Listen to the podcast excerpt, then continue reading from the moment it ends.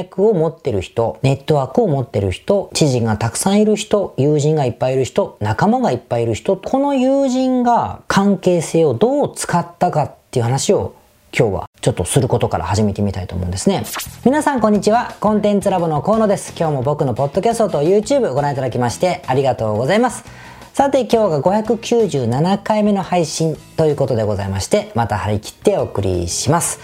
今日はタイトルがですね、こんなタイトルです。えー、人脈や他人の力を使ってビジネスを成功させるにはということでございまして、まあ人脈とかね、ネットワークとか、あ他人とか、チームとか仲間とかいう感じの話をちょっとしたいなというふうに思うんですが、まあ、まず聞いてほしいのが、僕の友人の話なんですね。友人がそんなにたくさんいるタイプではないですが、まあ、友人の一人でですね、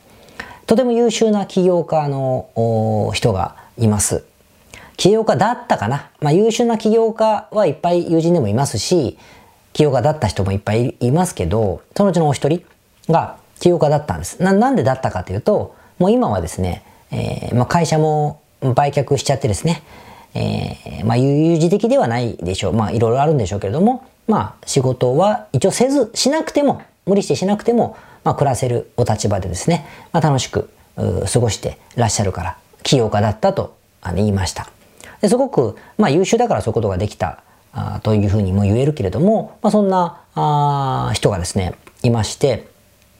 で、この人ってやってたことはネットビジネスなんですね。だから僕は、あの、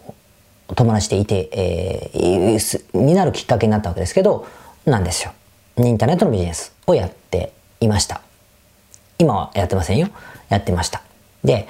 まあ、特徴があったのがですね、この人がですね、ものすっごい知り合いが多いんです。ものすごい、まあそういう人多いですけどね。まあ僕の友達でうまくいってっていう人はそういう人多いですけど、まあでもすごく友人が多いですね。友人、知人がすごく多い人でした。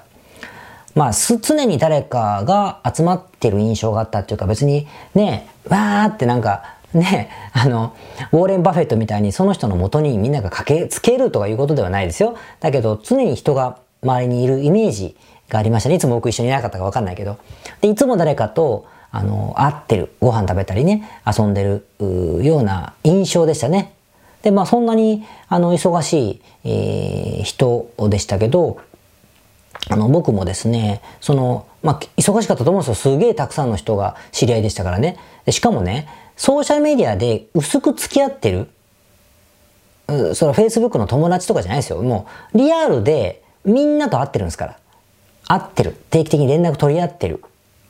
たし、いつも何かの約束をしてる人でしたね。なのに、あの、で、しかもね、いろんな人ですよ。全部起業家とかだったらつまんないと思うんだけど、本当に、あの、10代から70代ぐらいまでの幅だったし、まあ男女区別もないし、えー、まあ国の差別もなかったな、えー、あと職種とかね、立場も全然バラバラ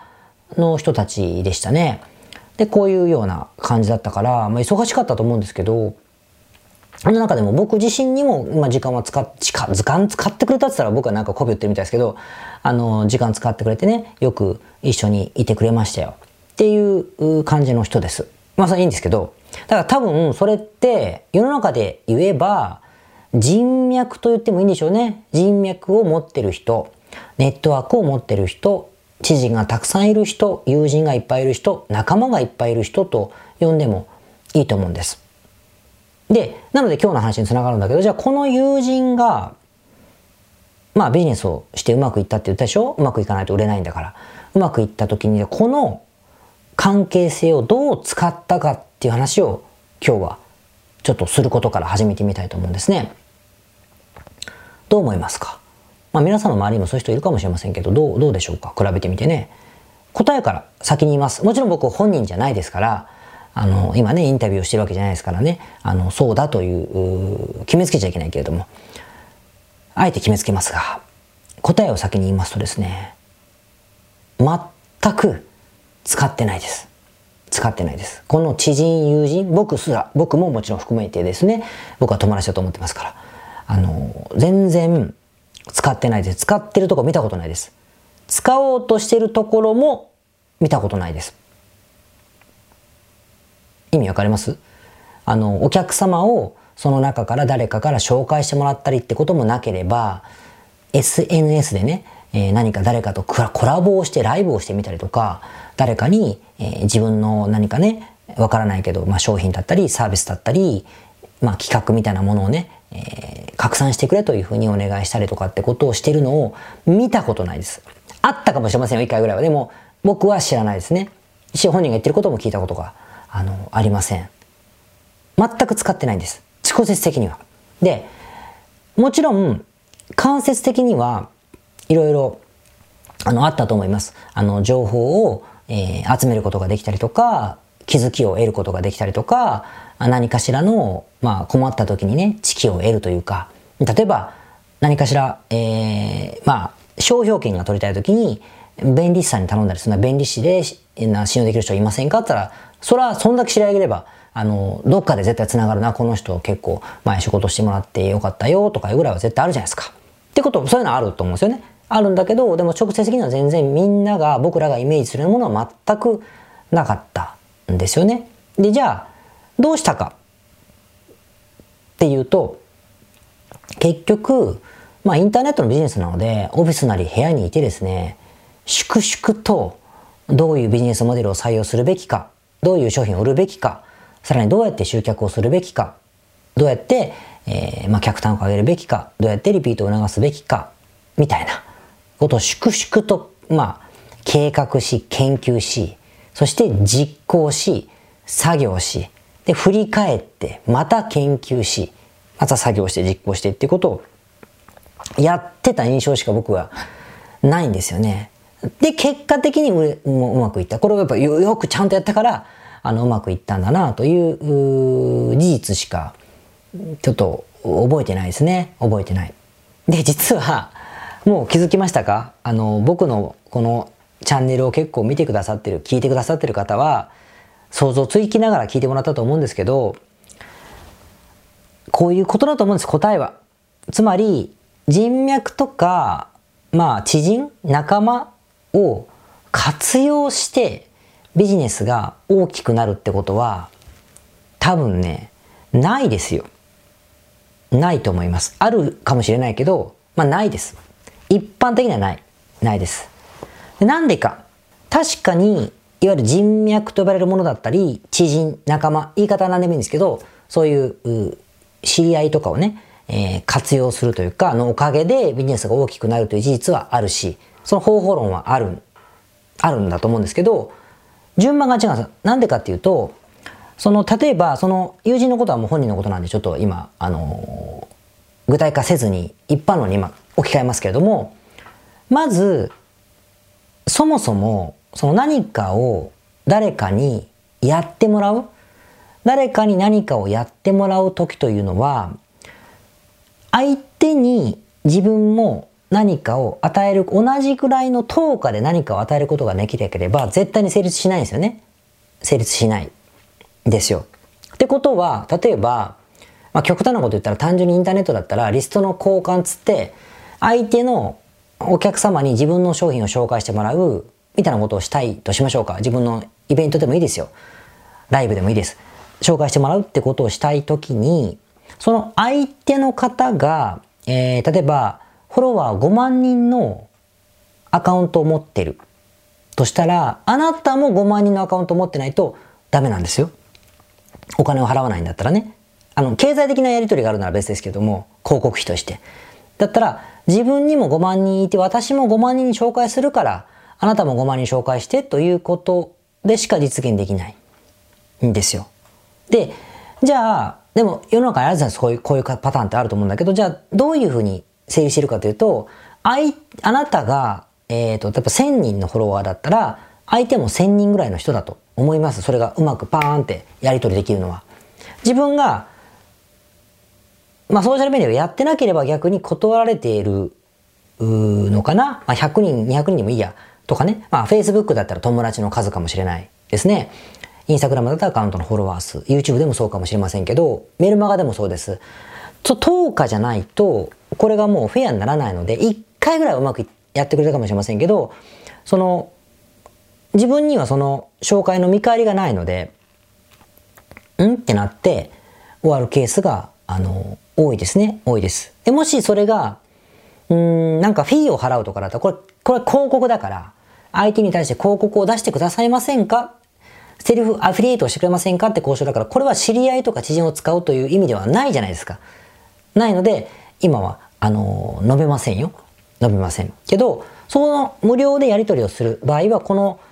あの、10日じゃないと成立しないので、ってことは、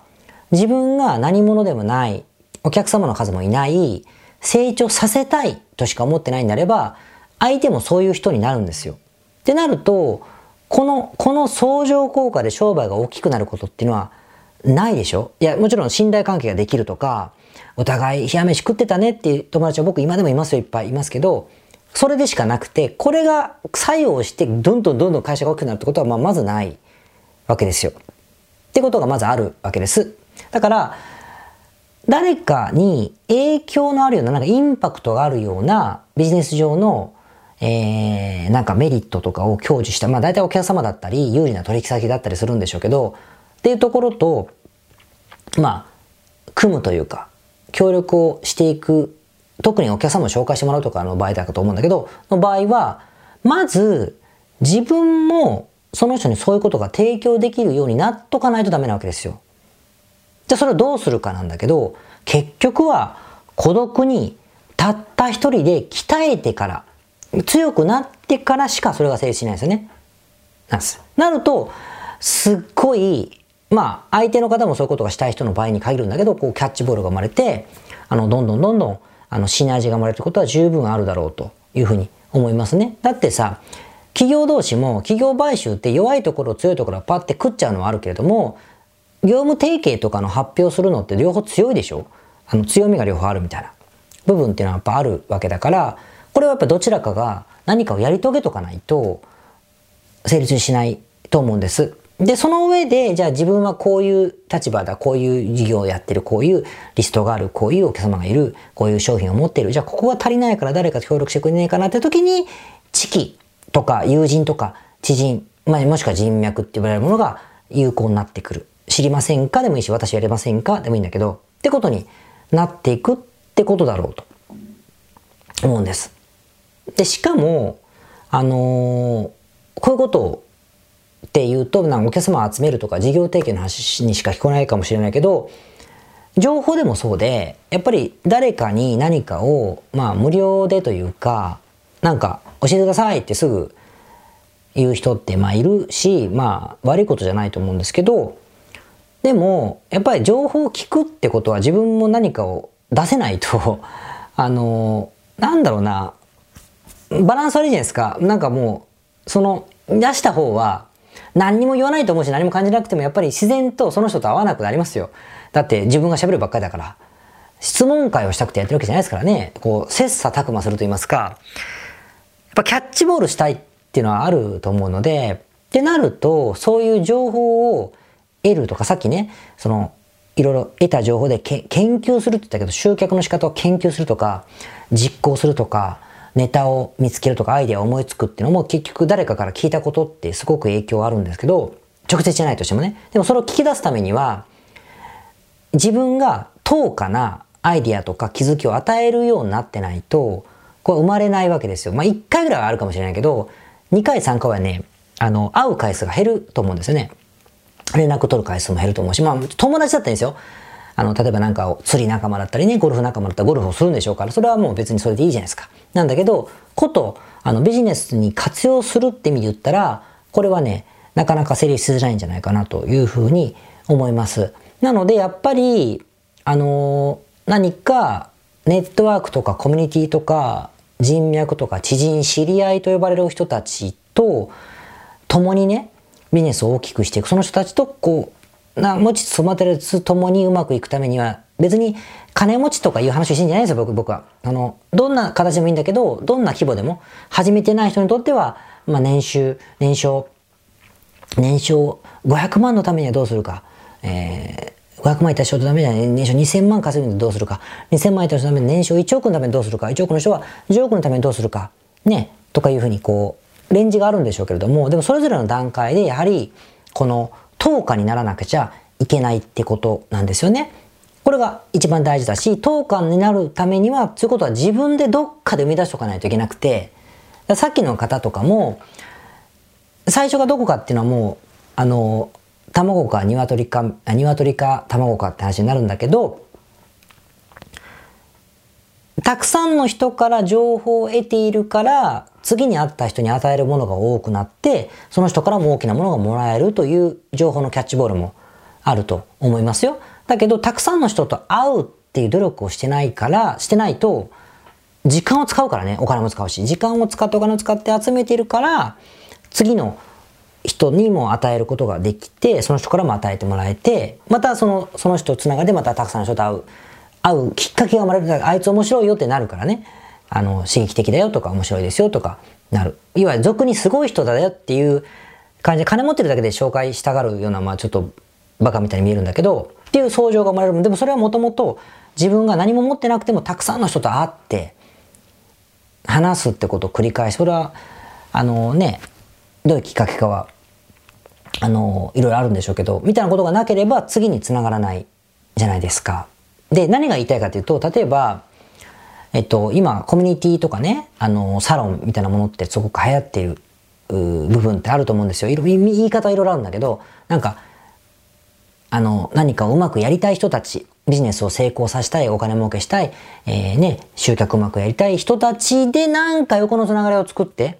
作って、切磋琢磨しようとかね、えー、紹介し合いましょうみたいな輪って結構いろんなところにあると思うんですよ。いろんなとこにあると思う。し、僕もよく聞くし、よく誘われたりするんですけども、うちももちろんその用意してますが、うちの会社も用意してますけど、この輪というのは、結局、その同じレンジの人たち同士だったらそのレベルでしか、あの、交換できないから、ここでもちろん交換するにしても、やっぱ自分が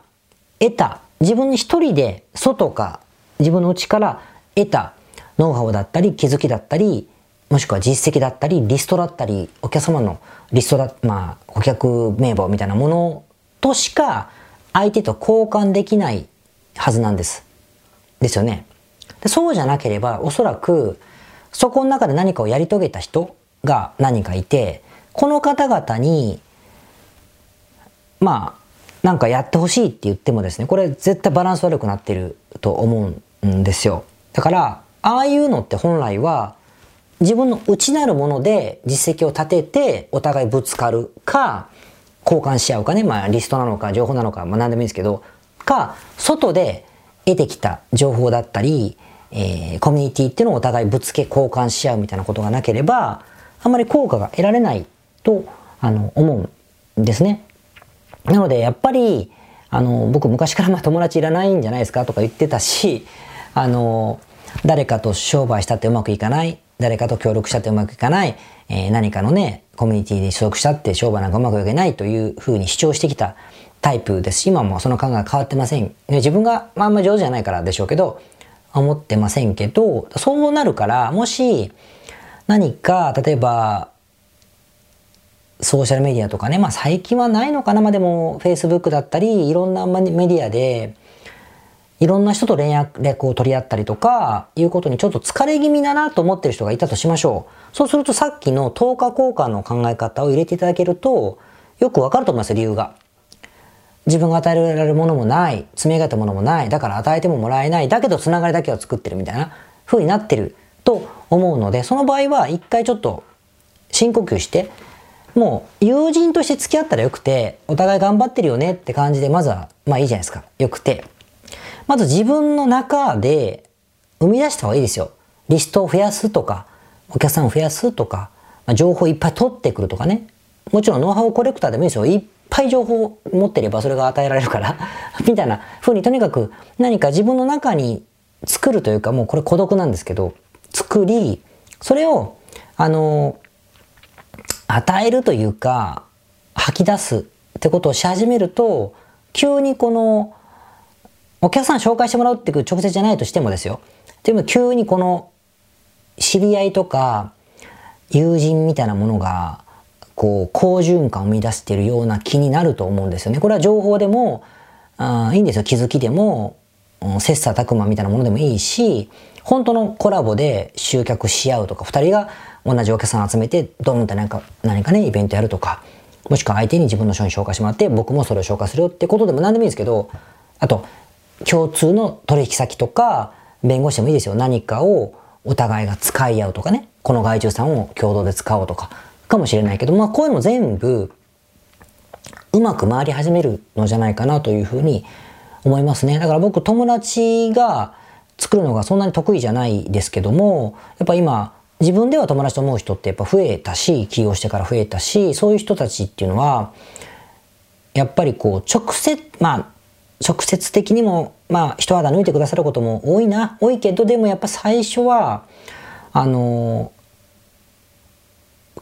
直接的じゃなくて、なんか自分が一生懸命なんか孤独にやったことを出し合うことで、あ、そうなの的なものとか、お俺も俺めみたいなことで、すっごい作用したなって自分では思うし、これがビジネスが大きくなる、あの、要因だったと、やっぱ断言するようになったんです、途中で。僕最初は仲間なんかいて食えんのかよ、そんなので、って思ってましたから。だけど、いや、大事だなと思うのはこういうふうに気づいた時ですね。だからなんか最初やっぱ横島に、知り合ったら紹介してもらえるんじゃねえかとか、なんかあの人有名だから俺もなんか、なんか、なんかないっすかみたいな風な感じだったんですよ。で、与えてもらえないとなんだあいつは高く止まりやがってよ、みたいな、まあ、ダッサい感じだったんですけど、今でもそういう少年がありますがね。だったんだけど、いや、そういうのはいいんだ。だってそんななんか有名だったり、なんかみんながめられてる人ってのはと、そもそもバランスが悪いんだから、与えても生まないし、与えることもできないし、でもだからもともと関係ない人なんですよ。ね。だけど目の前の人とか、ちょっと背伸びするような人々と知り合い、もちろん気が合うんですよ。話も面白いんです。遊びに行ったりもするんだけど、でも、ここで自分がこういろいろ日頃やったこととか、まあ得たものとか、知ってるものとか知った人とかいう話をこう交換し合うことで、交換し合うっつっても間接的なんですけどね。し合うことですごくあのいい、えー、循環つまりビジネスに作用している。つまり情報だったり気づきだったりアイディアだったり、まあ、知識だったこともあれば知識、まあ、集客で僕そういうことしたことないですけどね。あのダイレクトマーケッターだから人の知り合いで友達を紹介してもらってとかいうのはあのお客さん集めてもらってってことはやったことないですけれどもまあそれがしたい人はそれでもいいと思うんですこんな風にあの人っていうのは使うって割り切ると結構ね、誰かのことを忌々しくとも思わないし、何かのそのソーシャル的な集まりとかね、いうことの、その、疲れ、付き合い疲れみたいなのも起こりにくい。そのもうちょっとフラットとかニュートラルに考えられるのかなというふうに思ったりしますね。まあなんでこの話をしたかっていうと結構ね、なんかね、それで疲れちゃったっていう相談が多いんですよね。人の勝手なんですけどね、でもなんかやっぱ疲れてるってなんでこう疲れるんだろうと思うと、やっぱその、なんか直接的な見返りがないんだけど、何か一丁紙しとこうみたいな人、人との付き合い方になっちゃってるんだろうなと思うので、いや、もう人の勝手なんだけど、じゃなくてね、もうちょっと人付き合いは人付き合いなんだけど、自分の吐き出せるものを増やすことも、まあ8割程度やって、残りの2割の時間を使って、1割の時間を使ってお付き合いするとか、語らうとか、まあ、もしくは発信してみるとかね、そのコミュニティの中で発表しますとかやってみたらいいんですけど、やっとけばなんか結構ね、そのそういうストレスは減るんではないかなというふうに思いました。まあ多分このチャンネル聞いてくださってる方は、ダイレクトマーケティングが好きな人、つまり知り合いとかもうソーシャルとか、うわ、もう、みたいな人が多いでしょうから、あんまりこう響かないかもしれませんけどね、一応ちょっとね、最近2、3件こういう話が続いたので、えー、お話をしてみました。ということで、皆さん、仲間は大事ですけど、ですけど、結局孤独に生み出したことの交換で、この威力がね、倍増する、ビジネスの加速が倍増するのかなと思ったりもするので、まあ、ぜひぜひ部屋にこもって、えー、作業をしていきましょう。それではまたはい。それでは597回目の雑談に行きたいと思います。今日はサーフィンの話をします。まあ実はこれ今日ね、僕ね、夕方ぐらいにこれ収録してるんですが、午前中サーフィンに行ってきたんですよ。ちょっと顔ほてってるかもしれませんけど、まあ行ってきたんですね。まあそれはいいんですけど、楽しかったです。が、サーフィンって、まあ楽しいんですよ。まああの、格好つけて言うわけじゃないですけど、いろいろ僕は遊ぶことはまあ好きなので、あのいろんな遊びにね熱中してきたんですけどサーフィンはやっぱりすごくあのその中でもナンバーワンだなって今でも思っていてまあハマると、まあ、人生観とかもちょっとぐらい変わったんだろうと自分では思いますね。ライフスタイルがもうそもそも決定づけられたのでねサーフィンしたことで。と思ってるんです。だからみんなにもやろうよってすっごい言いたいんですよ。すごい言いたい。けどあんまり言わないんですよね。言わなくなりました。なんでかっていうとやっぱねサーフィンって難しいというかまあ難しいんですけど結構こう楽しくなるまでの時間がかかるというか特に日本だとですねハワイとかにいらっしゃると波がめちゃくちゃいいので沖に出るのも比較的楽だし初心者の人でもすぐに楽しめるような波がたくさんあるからあの比較的すぐできると思うし行くのも楽でしょ。だってワイキキ周辺に住んでれば10分ぐらい着きますからね海まで。でちょちょっとやってすぐ帰ってこれるしすごくいいんですよ。でも日本だとね結構ねまあ例えば東京に行って東京でサーフィンの環境があの便利な方だけどやっぱ海まで2時間ぐらいかかりますからね。かかる。でまあ2時間やってねまた2時間かけて帰ってきて6時間使うわけですよ。車も必要だし、まあ、ガソリン代もかかるしね、まあ、それはまあいいいい大人だったらいいんですけど。でしかも行ったらビーチブレイクといってビーチで割れる波だからいつもいつもいい波じゃないんですよ。時にはなんかしんどいだけみたいな沖に出るのがすごくしんどい日があったりとかすることもまああのありますしね。あとじゃあ湘南とかに行ってすごく小さい波の場所もあるからそこでちっちゃい波だけでやっとけばいいのかっつったらこれはそれでね物足り物足りなくなるんですよそのちっちゃすぎて子供の遊びじゃないんだからみたいになっちゃうわけでその間がないから結構そのじゃあ波が比較的サイズがあるところに行くとすごく疲れるだけの日があったりするんですよね。ってなるとどうなるかっていうとやっぱやめるんですよみんなすぐに。やめるんですよ。まあゴルフとかもそうかもしれないけど如実なんですよねやっぱパーフィンっていうのは。だからやろうよ多分一一回やってみようよっつってやったからっつってそこで楽しんでもらうことがしにくいしやってくれたとしても1年後にもうやめてますみたいなことってのはザラでもう何人そういう人を見たかっていうぐらいなんですよね。だからなんだ、だから寂しいんですよ。やってくれなくて。ですごく、だから孤独というか仲間が作りにくい、新たに仲間を作りにくいなと。まあだって仲いいやつがやった方が楽しいでしょみんな。だけどね、ってことはどうなるかってサーフィンやってる人と知り合うっていうのが非常に分かりやすいパターンになるんだなとあの思いますよ。みんな多分サーフィンやってる人同じ感想じゃないですか。それかハワイに住むか だったらすぐできるからねと思ったりとかしてですね今日自分でやっててまあ今日は平日で一人でやってたんですけどまあ一人で来てる人も多くてまあみんなそうなんだろうなと思いながら見てたんでまあやっぱり一番はサーフィンしてる人と仲良くなることでしょうしあの仲間を作ることなんだろうけどこれはね結構ね他のスポーツの中でもまあ珍しいんじゃないですかね。ここまでここまであの共存できないっていうね。スノボだったら結構まあスノボもそうか。でもなんか滑ったりはできるんです同じゲレンデに行ったりとかね。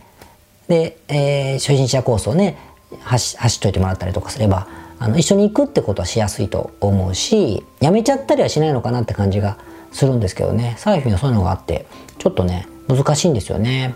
僕ねクライアントさんでもあってお友達でもある人が一人あのすごい何年も前かな。78年前に初めてお話した時に僕実はサーフィンしたいんですよっておっしゃっててあぜひやってくださいよっつったらね本当にやってくれて今ではねたまに約束していく中になりましてねこれはね奇跡的にねうまくいきましてですねすごく嬉しい嬉しいですよ。だからもうねやってくれたんでね仲間ができたってこと。だから思いましてなんで皆さんねあのこれ聞いてる方はどういう人か知りませんがやってくださいサーフィン。あのなんで一緒に行きましょう。まあサーフィンって比較的孤独なスポーツだし一人で遊べる遊びなんですけどね。だけどやっぱり仲間で行った方がねまあ面白いですよ。だから僕ね多分ねハワイに1年住んで1年も住んでれば友達できるでしょうけどでも1年住んで毎日孤独にサーフィンしろって言われるよりはハワイよりも100倍悪い波だけどあの千葉とかで毎日友達とサーフィンできる方を多分選ぶだろうとあの思いますね。いやわかんないけどハワイって友達作ろうって思うかもしれませんけどね。もし孤独なんだったら僕らやっぱり仲間がいた方が面白いので皆さん是非ねあのやってください。でやってる方はやってるぜって教えてください。ということであの今日行ったばっかりなんでサーフィン話をしてみました。ちなみに、ね、誰でもできますよ。あのー、難しいって言ってるけどさっき言ったみたいにこの場所とか日をちゃんと選べばあの危なくないところはたくさんあるしあのヘトヘトになったりただただ疲れて終わるっていう風なチョイスをしなければいくらでもあのやりようがありますんでですね。あの時間だけかな確保してほしいのは。時間だけあればあのいくらでもやり方がありますからあのぜひ一緒にやりましょう。ということでまた来週。皆さんこんにちは。コンテンツラボの河野と申します。この YouTube チャンネルをご覧いただきましてありがとうございます。え普段は在住の起業家の皆さんにインターネットを使ったビジネスのサポートをさせていただいております。これまで、え約3000人の方々のビジネスのサポートを行い、すべてのクライアントさんの売上総額は300億を超えているぐらいだと思います。えこのチャンネルではそんな経験をもとにインターネットビジネスもしくはインターネットを使った起業についてえ詳しく役に立つ情報をお送りするように心がけております。海外においての事例もとても豊富に含んでいますので、日本の方にも適用できることがとっても多いと思っております。ぜひチャンネル登録をして配信をご覧になってみてください。ストお聞きの皆様、こんにちは。コンテンツラボの山口よし子と申します。普段はサンフランシスコに住んでおりまして、日々現地からコンテンツラボのお仕事を行っています。いつもご視聴ありがとうございます。いつも聞いてくださっている海外在住の方、日本在住の方、起業して制約のない自由なライフスタイルを実現したいと思っていませんか？今日はそんな皆様にですねお知らせとお願いがありましてこんな風に最後にお邪魔させていただいています。そのお願いというのはですねコンテンツラボのコンサルティングサービスについて知っていただくということです。で、あのー、番組の中でも河野が時々メンバーさんと呼ばせていただいていることがありますのでご存知の方も多いと思います。起業前の方にはビジネスプランを一緒に考えることから始め起業後の方には集客組織化異業種展開。だったりはたまたお金の残し方とかそして望むライフスタイルの実現というところまでですねメールやオンライン通話でのコンサルティングのほかに学べる仕組みとしてあの定期的に私たちの方からコンサルティングを受けていただいているメンバーさん用に教材をあのお配りしたりですねあと世界各地にお住まいの起業してビジネスの広がりを目指す日本人の方同士とつながれる仕組みを取り入れたりといったコンサルティングやコミュニティ参加が全て入ったサービスになっております。私たちのクライアントさんは7割が海外在住者在住者さんでですね3割が日本にお住まいの方です。これから起業したい方、すでに起業している方、あとはあの起業して少し時間が経ってもうあの成長期に入られている方皆さんそれぞれあのビジネスのステージはそれぞれですけれどもとても刺激的にご一緒させていただいています。でよく聞かれるのですけれども海外在住ということにかかわらずですね私どもでは日本にお住まいでビジネスを展開している方とかあの起業計画されている方にもお使いいただけるコンサルティングサービスとなっていますのでご安心ください。起業前、起業後、日本、海外とかかわらずプロフェッショナルな支援やコミュニティ参加でもっともっと成長したいとお考えの方におすすめのコンサルティングサービスとなっております。であの知っていただくことがお願いだったのですけれどもここからは皆さんにあのまた別のお知らせになりますがご興味がある方のために河野が世界各都市で実施して大好評をいただいているネット企業ビジネスセミナーを無料で公開しています。まだ何をしていいかわからない方にはどんなビジネスをするべきかすでに何かを始めている方のためにはどのようにビジネスを成長させるのかといったような濃い内容をですね4時間以上でとても詳しくお話ししています。